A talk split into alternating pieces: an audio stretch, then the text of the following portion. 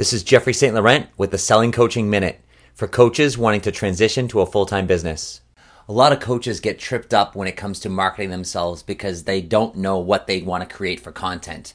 They think about doing a weekly event, a call, a Facebook Live broadcast, their weekly emails, never mind a daily podcast like this.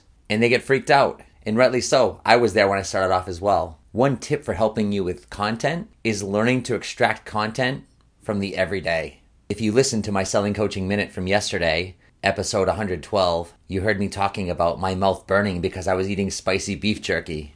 And you know what? I turned that into a lesson. I was sitting in my office and I was thinking, oh, what can I talk about? All the meanwhile, my nose is running and my mouth is burning from the beef jerky. And I just went with it and I trusted that something was going to come out of it. So I began talking, and guess what happened?